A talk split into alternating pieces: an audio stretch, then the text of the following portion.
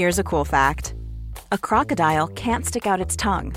Another cool fact you can get short term health insurance for a month or just under a year in some states. United Healthcare short term insurance plans are designed for people who are between jobs, coming off their parents' plan, or turning a side hustle into a full time gig. Underwritten by Golden Rule Insurance Company, they offer flexible, budget friendly coverage with access to a nationwide network of doctors and hospitals. Get more cool facts about United Healthcare short term plans at uh1.com. Hey, I'm Ryan Reynolds. Recently, I asked Mint Mobile's legal team if big wireless companies are allowed to raise prices due to inflation. They said yes. And then when I asked if raising prices technically violates those onerous two year contracts, they said, What the f are you talking about, you insane Hollywood ass?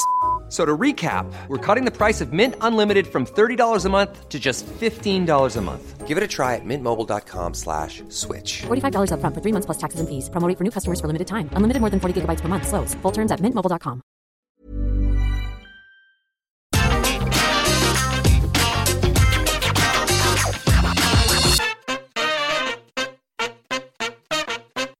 want to know what was happening outside of the WWF in late 1999? Sponsors were running away from the World Wrestling Federation like they had the plague due to their mature content. And then how did the last Raw of November 99 end? With Triple H apparently drugging Stephanie McMahon and marrying her against her will. Those two things I just said definitely go together. This was pushed forward thanks to the Parent Teacher Council, who went after Vince McMahon in late 1999, and of course would also give birth to the R2C, or the Right to Censor group that debuted in July 2000. But who cares about that? Because WWF lost Mars, WWF lost Coca-Cola, WWF lost AT&T, and WWF even lost the US Army. Alarm bells started to ring, so Vince McMahon made sure to put a statement out there on the 27th of November 1999 saying, hey, we've heard you, we're going to take a step back from this content. And then we got to November 29, 1999, and like I say, we still had this angle. McMahon also said there was going to be less aggression, less colourful language, less sexuality, and less controversial characters. And then around about three years later, Triple H would be pretending to have sex with a dead body. Sadly, we are going to get there one day on Retro Ups and Downs, and I am not looking forward to it. There was justification for all of this, though, because the end of the statement, it read, on SmackDown. That's right, Raw was the flagship show, Raw was doing crazy ratings, so we ain't going to touch that cash cow. But when it comes to Blue Brand, sure, we'll make it more PG. And what does that even mean? I mean, if you go and look now and kind of dig in between the lines, really it just meant that The Godfather and his hoes may not turn up on SmackDown all that much anymore. WCW loved this too because Turner standard and practices had stopped them from doing anything edgy, something Eric Bischoff said was going to cost them the competition. And while I will leave it here, I'm not going to do that before I have read to you the letter Vincent Kennedy McMahon actually sent to advertisers at the time. Okay, right, these are his words, not mine. It's out there if you need to verify it. The Parents Teacher Council is not about parents, and it is not a council. It is a fictitious name utilized and controlled by a right wing zealot named L. Brent Bozell III to masquerade his personal extreme views under the ruse that the council is a representative group of parents monitoring television on behalf of children. Bozell is the son of the speechwriter for former Senator Joseph McCarthy and evidently has appointed himself some finely tuned collaborator of what is fit for all to see. Using McCarthy smear tactics, Bozell has attacked programs like the cartoon show Captain Planet and the Planeteers because it seeks to indoctrinate children and scare them into leftist political activism, has stated that the media panders to gays, that Bryant Gumbel is an insufferable leftist, and that Nelson Mandela is the leader of a terrorist movement. Bozell has been on a holy jihad for over a year attempting to get Howard Stern off the air, all the while writing a column for a newspaper owned by the Moonies. Bozell's actions have caused at least one advisory board member to resign,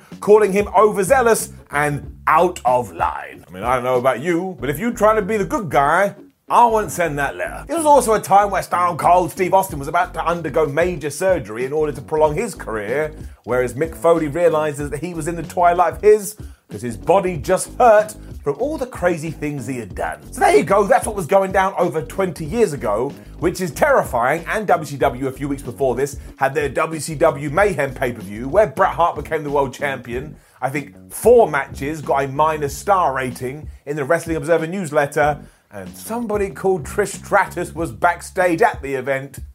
I wonder whatever happened to her. I mean, we know, just being an idiot, Let's up those doubts. Man, this Raw starts so weirdly because out comes the Big Show and he's the WWF champion. I don't know why this surprises me so much, but I guess the rhetoric nowadays is that Paul White had debuted at the St. Valentine's Day Massacre and had a crappy few years, but here we are, like what, six, seven, eight months later, and he's the guy. It's also because Kane arrives looking scary as all hell, but he is accompanied by Tori, as Jim Ross tells us, oh, here's Kane with his first ever girlfriend. What the hell are we doing? You've got this serial killer looking dude, and you want me to invest in his relationship? Also, if you do care, Kane is absolutely massive here, but even with all of that, the highlight is still the big boss man and Viscera's entrance music. They both just have Wrestling Entrance Theme 1 and Wrestling Entrance Theme 2, and I loved this so much as a kid that when I used to walk in a room, I would sing it. So I'd go through a door and I'd just go dun dun dun dun and celebrate like I was on the top turnbuckle. Then I'd notice my mum looking at me really disappointingly.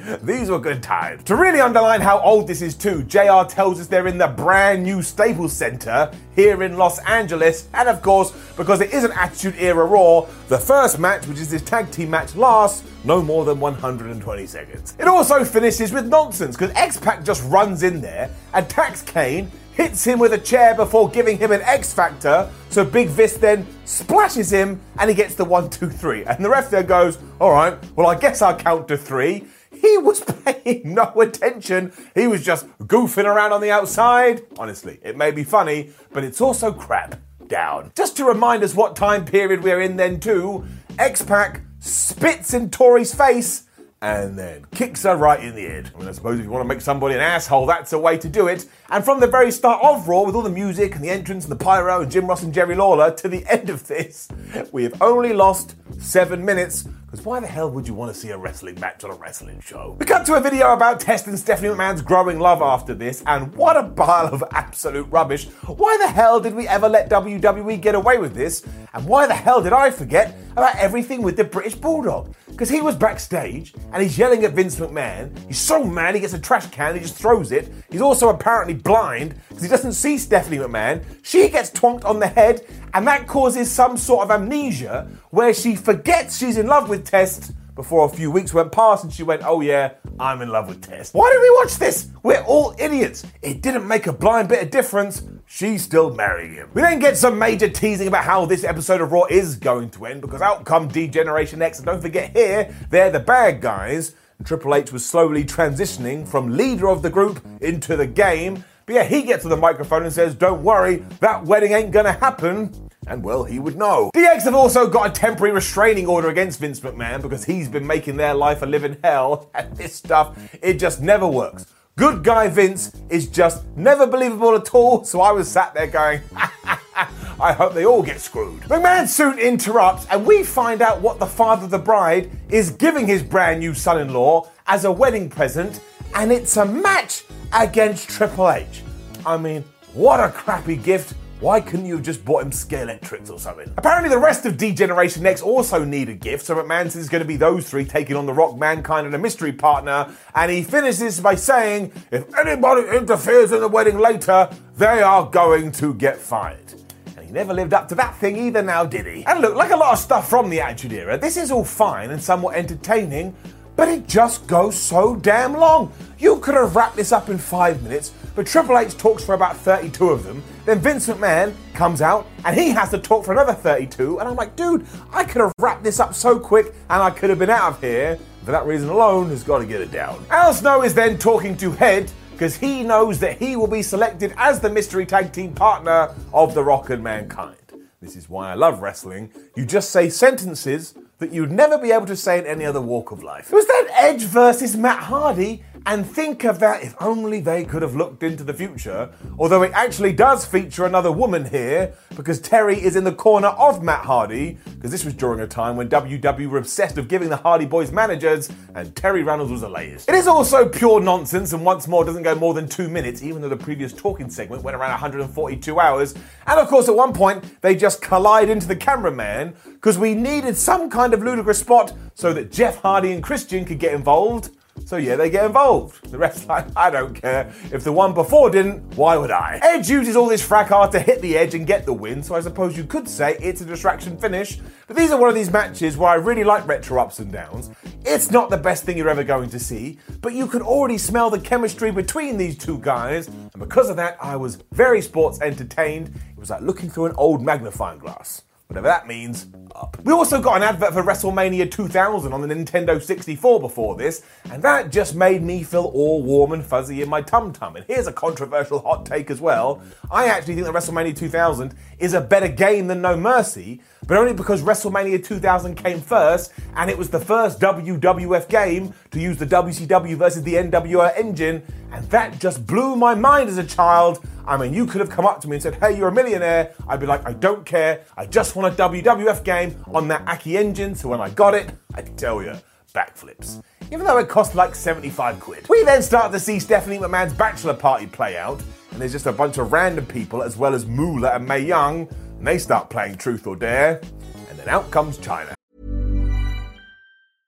This is Paige, the co-host of Giggly Squad, and I want to tell you about a company that I've been loving, Olive and June. Olive and June gives you everything that you need for a salon quality manicure in one box. And if you break it down, it really comes out to $2 a manicure, which is absolutely insane. It's also so easy to get salon worthy nails at home with Olive and June. The difference between how your nails used to look when you did them yourself and now with the Mani system is a complete game changer. The best thing about Olive and June too is it's a quick dry. Dries in about one minute, lasts for five days, and full coverage in up to one to two coats. Visit oliveandjune.com slash perfectmanny20 for 20% off your first system. That's oliveandjune.com slash perfectmanny20 for 20% off your first system.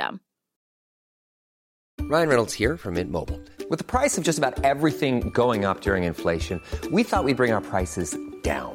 So to help us, we brought in a reverse auctioneer, which is apparently a thing. Mint Mobile unlimited premium wireless. Ready to get 30, 30, bit to get 30, bit to get 20, 20, 20, bit to get 20, 20, bit to get 15, 15, 15, 15 just 15 bucks a month. So, Give it a try at mintmobile.com slash switch. $45 upfront for three months plus taxes and fees. Promo for new customers for limited time. Unlimited more than 40 gigabytes per month. Slows. Full terms at mintmobile.com. A lot can happen in three years, like a chatbot may be your new best friend. But what won't change? Needing health insurance. United Healthcare Tri Term Medical Plans, underwritten by Golden Rule Insurance Company, offer flexible, budget friendly coverage that lasts nearly three years in some states. Learn more at uh1.com. She is the Intercontinental Champion, which remains a big deal in 2021 because no other woman ever can ever say they've lived up to that feat. And this was also during that time where the cat, or Miss Kitty, or whatever the hell we were calling her, was like mini Chyna. And I don't think anybody ever told me why. The Ninth Wonder of the World was also feuding with Chris Jericho here and told us that she's over all the dastardly things that Y2J has done because recently she had got a hammer and smacked him in the head. Chris Jericho is then soon out to confront her and say this ruined his Thanksgiving. I was like, bro, if this only ruined your Thanksgiving, you should be the happiest man alive. If anybody else got twonked in the head with a hammer, they would be dead. Doesn't really go anywhere from there because obviously it's just built into their match at the pay per view that was going to go down around about three weeks. And the best story from their feud is that Vince McMahon told Chris Jericho, hey Chris, you're going to work like Chyna, and I don't want you to take it easy on her just because she's a woman. So he didn't. He accidentally clocked her, gave her a black eye. So when he went to the back, Vince McMahon went, I can't believe you did that to a woman. And Chris Jericho got punished. Doesn't it sound like a fun place to work? We also go back to Steph's party after this, and they're just getting drunk. I mean, that's it. I doubt I got anything from it back in 1999, and I didn't get anything from it now in 2021. And it's then The Godfather versus Steve Blackman. I mean, what flubbing chance did they have? Down. A shout out to Steve Blackman as always for being the best wrestler that nobody ever talks about anymore. And I timed this one because I'm a massive nerd. It only goes one minute, one second, and then it just ends when Steve Blackman kicks the Godfather in the face. And I think he just lays down and gets pinned because he's like, you know what? I ain't even bothered. Straight afterwards, we're then watching the Acolytes take on the newly signed Dudley Boys at a poker game. And we honestly may have had a huge sign on the screen that reads, We are trying to fill time. This episode of Raw is only about the wedding, but we have to leave that to the end of the show because we're in a ratings war with WCW. That's quite a lot of words. You would need a very big sign. You also come out of that and you go back to Stephanie's party where they're all wasted and Mae Young is chopping at her crotch. That's a thing. I saw it again. I never want to see it again. We go back to Al Snow after this, and he's trying to convince mankind to allow him to be the mystery partner, even though he hates The Rock. And I actually always enjoyed this storyline, especially, it didn't happen on this episode of Raw, but when Al Snow threw away a copy of Mick Foley's book and then blamed it on the Great One, and obviously that caused the breakup of the Rock and Sock connection. That was some good narrative. But forget about that because Too Cool versus the Hollies was next, and that's right, it went 53 seconds down. The pre-match promo goes longer than the match itself because Hardcore Holly comes out and goes, "Oh, Rikishi, you're already fat." Rikishi's like, "Bro, this is like not news. It's not gonna be a newspaper headline or anything like that." And afterwards, it essentially goes like this: Crash gets in the ring, he gets hit with the worm, he gets hit with the trash compactor, and then he just gets pinned. I mean, if you were left to go and make a sandwich, by the time you would have come back, you would have been on a completely different segment of Raw. To get his revenge, Big Keish gives Hardcore Holly a banzai drop, and it really is quite the sight just to see three dudes dancing away as an LA crowd goes absolutely wild. I mean, that was really the level of depth we were dealing with here, and yet everybody, me included, flipping loves it. Honestly gets one of the biggest pops of the night, maybe even the third biggest. I mean, I think the first is The Rock when he arrives, and the second may actually be to Chyna, and then we go back to Stephanie McMahon's bachelorette party, and the stripper is here, and Mae Young is all like, hey, stripper, come over here and put your penis in my face. I ain't writing it, I'm just telling you. We then get to Triple H versus Test. Now, there is plenty of intrigue here because they are part of a major storyline, but almost instantly it just has to be bizarre because the referee is a guy dressed up as Vince McMahon. Like he's wearing a Vince McMahon mask. Imagine you'd never watched Raw before. You would have just assumed, oh, I guess the officials in the match dress up like characters. But then you would have gone, but that hasn't happened at all throughout the rest of the night.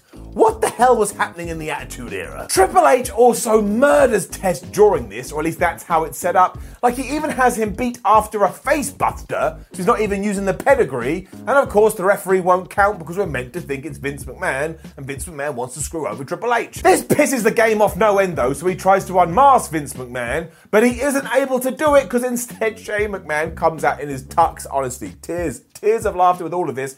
He hits Triple H with a chair. Test then hits a elbow drop, and he gets the one, two, three. And if that was meant to make me go, oh wow, Test got a win over Triple H, it didn't. It made Test look an absolute goof, which was only going to get worse before Raw went off air. He's also made to celebrate like it is a major victory, and honestly, no wonder Andrew Martin never reached the heights we had planned for him, and it has to get it down. Stephanie McMahon was then drinking a shot back at her party. At the time, I was like, okay, why do I care about this? But it actually does tie into a plot point later on.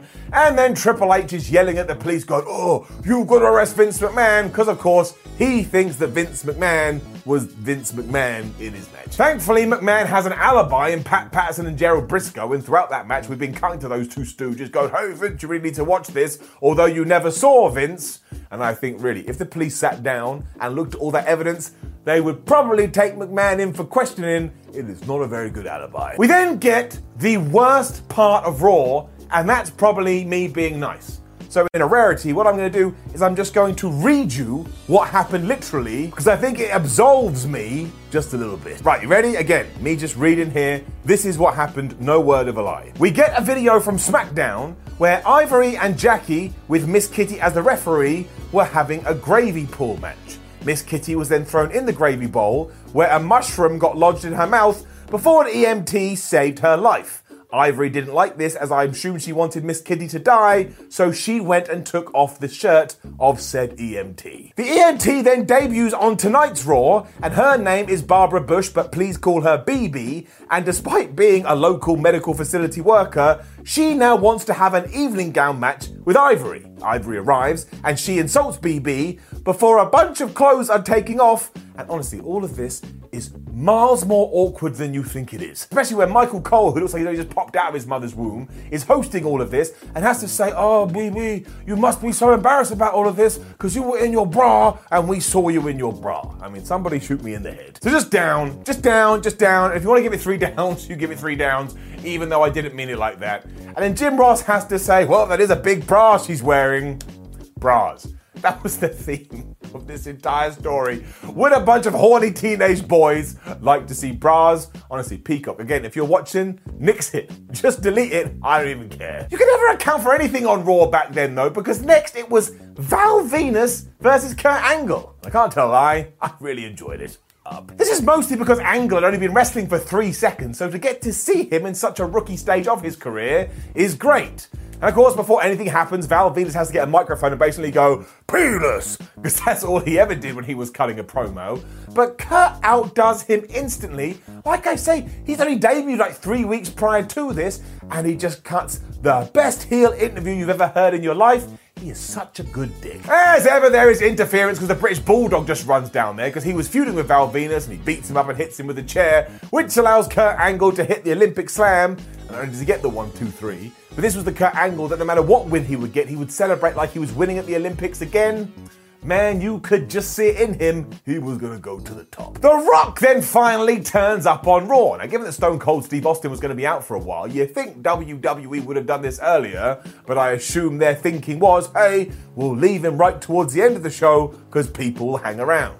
Given how much the fans lose it, they were probably correct. He, of course, is here to insult Al Snow because he catches him talking bad about the Great One and says he should take a hockey stick and stick it up his ass. But yeah, again, the sheer eruption that you hear when Rocky arrives on the screen, it was nuts for him, it was nuts for Stone Cold Steve Austin, which is why it's dumb when in 2021 we're like, oh, we just need to get a new Rock and new Stone Cold. It's ridiculous to get one of them to have two. No wonder everything blew up. It does mean we finally find out who is going to be the Rock and Mankind's mystery partner, and of course, it's not Al Snow, it's Kane because earlier D-Generation X had beaten up his girl. It then follows all the stupidity that Raw has been doing on this evening, but like the star power is just so much higher, you can't help but like it. Um, Foley had his ass whipped for a while, but what mostly surprised me here is that Billy Gunn spit on The Rock. I'm like, Billy Gunn spitting on The Rock? Something doesn't click there, and it's probably why a year or so later, the People's Champ ruined Billy Gunn on the microphone when they were meant to be having a singles feud. The Rock also gets his instant revenge because he hits Billy Gunn with Rock Bottom,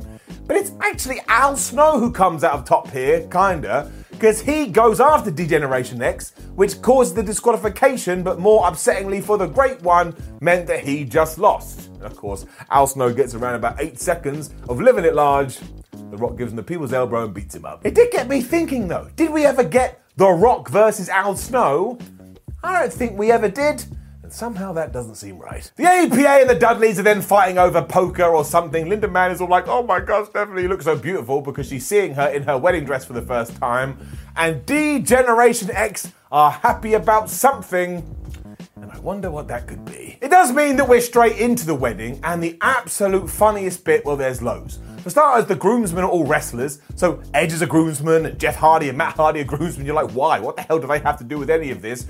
But also, when it's time for Test to come out, he comes out to his entrance music. It hurts people, it hurts. WWE, you couldn't have made this guy a bigger dweeb if you tried. Steph comes out to the usual wedding song because I suppose she didn't have theme music here. Otherwise, it would have gone, I'm all grown up, yeah. And I listened and learned, and if that had have happened, I would have had to have turned it off because the laughter would have killed me. I mean, wrestling weddings are just a treat as well. We have to get through this terrible song performance of these two people just going together. We're gonna be forever. And because I knew what was next, like Triple H, you gotta come out. Triple H, you gotta come out now and stop this absolute farce. Test has also been told to pretend to cry, and I'm like, what are you doing, WWE?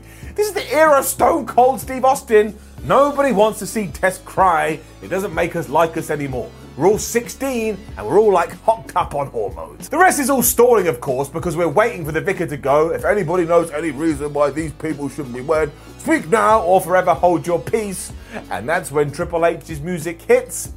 Well, you know what we get. And yes, once again, don't get mad at me, but we do cut to Triple H driving in Vegas with a drugged up Stephanie McMahon and he takes her to a wedding chapel. He literally acts as her voice. Oh, I'm Stephanie McMahon. And he moves her chin up and down. But this vicar, he couldn't give two hoots and he says, Hey, if you want to get married in this state and clearly one of you isn't even into it, I'm going to sign the deal. Triple H drives off and the wedding is off. The other twist that nobody ever mentions, or at least I never mentioned, goes back to that dude who was serving the shots earlier, because it turns out he was the cameraman here. So why did that never go anywhere? Surely Vince McMahon would have dragged his ass to Raw and basically tore him in two. I could be wrong, maybe he does, but in my brain, you never see him again.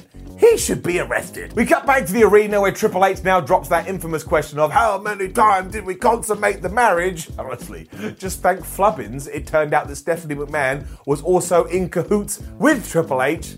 Otherwise, what the hell are we doing? However, in this moment, Trips does become the biggest bad guy in the WWF, and this is when World Wrestling Federation actually had long term stories. And when we get to the pay per view and you realize, oh my gosh, they did it together, it is quite the moment, and you just can't help it. This is really fun. It's so stupid and daft to watch you gotta give it up. Which brings us to the end of a classic 1999 Raw, and honestly, we need to do more of these.